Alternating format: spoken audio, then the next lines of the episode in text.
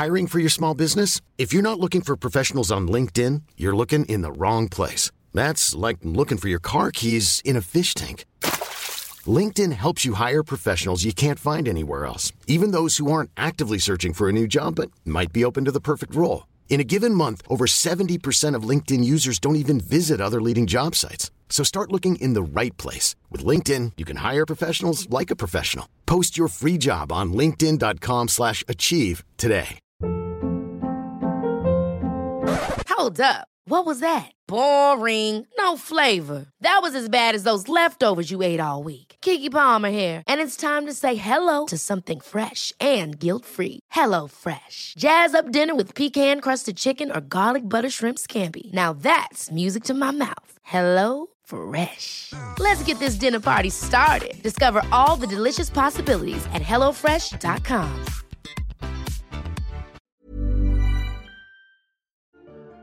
Hello and welcome to Short Tales, a series of short stories and reviews written and read by me, Damian Robb. Personality tests seem to spring up like weeds. There are many out there, mostly consisting of questions with multiple choice answers or strange statements that require you to rate on a scale how much you agree or disagree with said statement. This is usually repeated until you begin to be crushed under the weight of decision fatigue, at which point, ding, it is done, and you'll be classified as a name, an acronym, or an initial. I'm not necessarily doubting their validity, but I do think there are more interesting ways to get these results. Like, maybe have your subjects look at some pretty pictures and tell you what they see. This review is on the Rorschach test.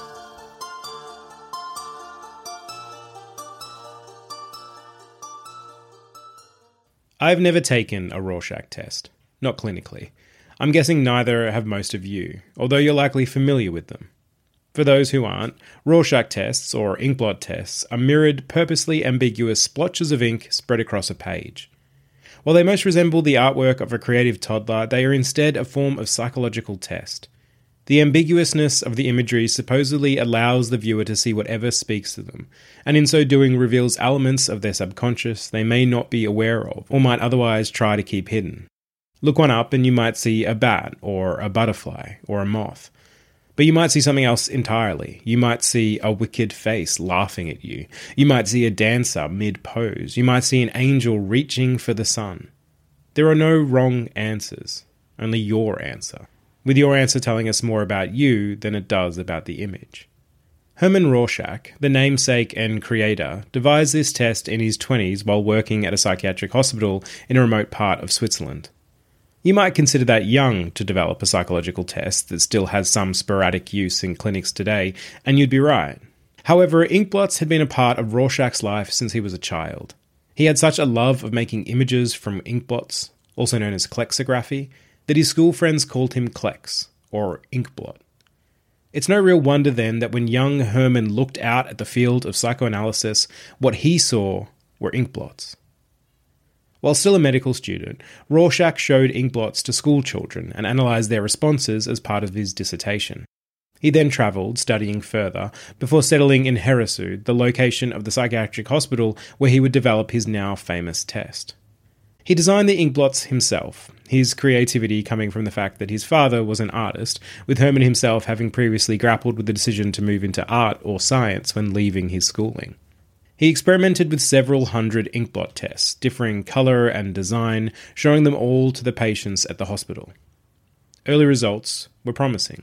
The different responses to the different blots were consistent among schizophrenics to manic depressives, who both responded differently to the control group, people not diagnosed with any kind of mental disorder.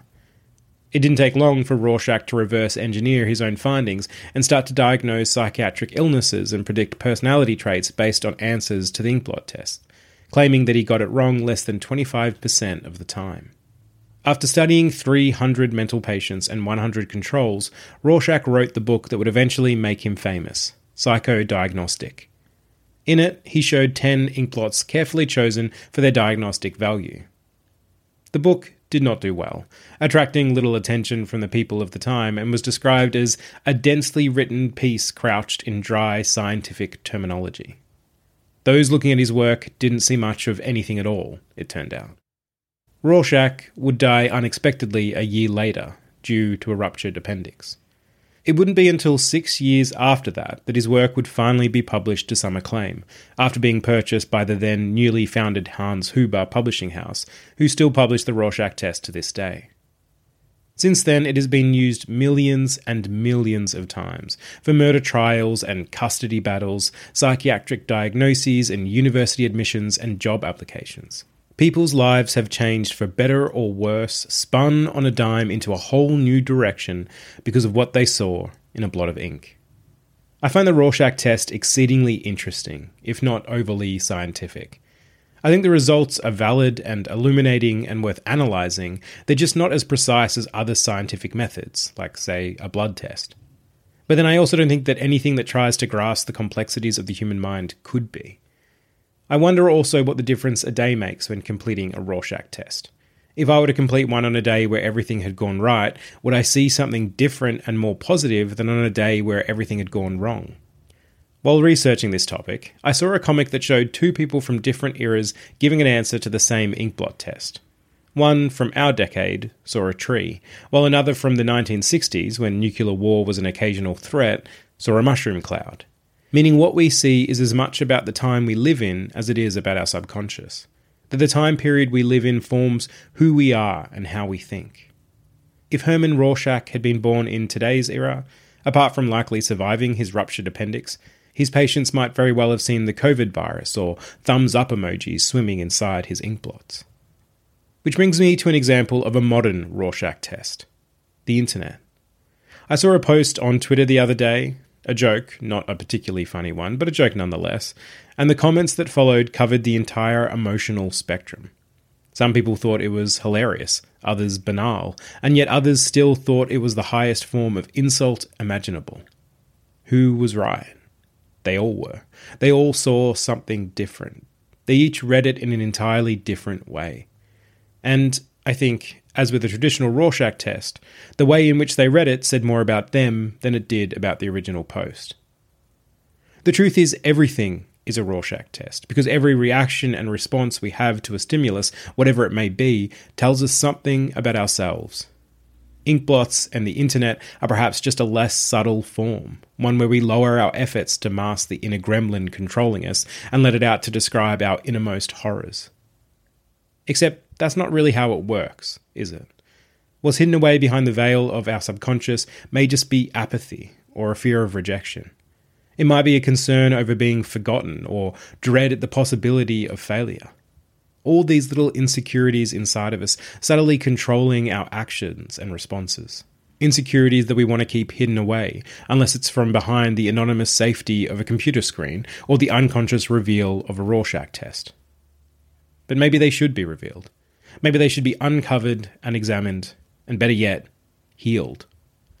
It was, it turns out, for this reason that Rorschach first designed his test. Here is a quote taken from a letter Hermann Rorschach wrote to his sister when he was 19 and had just made the decision to pursue medicine over art.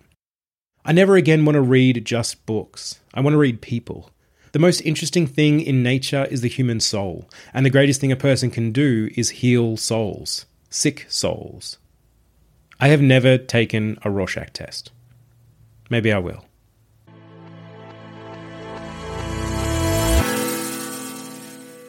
I hope you enjoyed this month's review, and if you write your own review, send it my way. I'd love to read it. And while you're at it, if you just want to say hi, you can do that too. You can email me at shorttales.podcast at gmail.com or find me on Twitter at middaypyjamas. Until next time, this has been Short Tales, and I've been Damian Robb.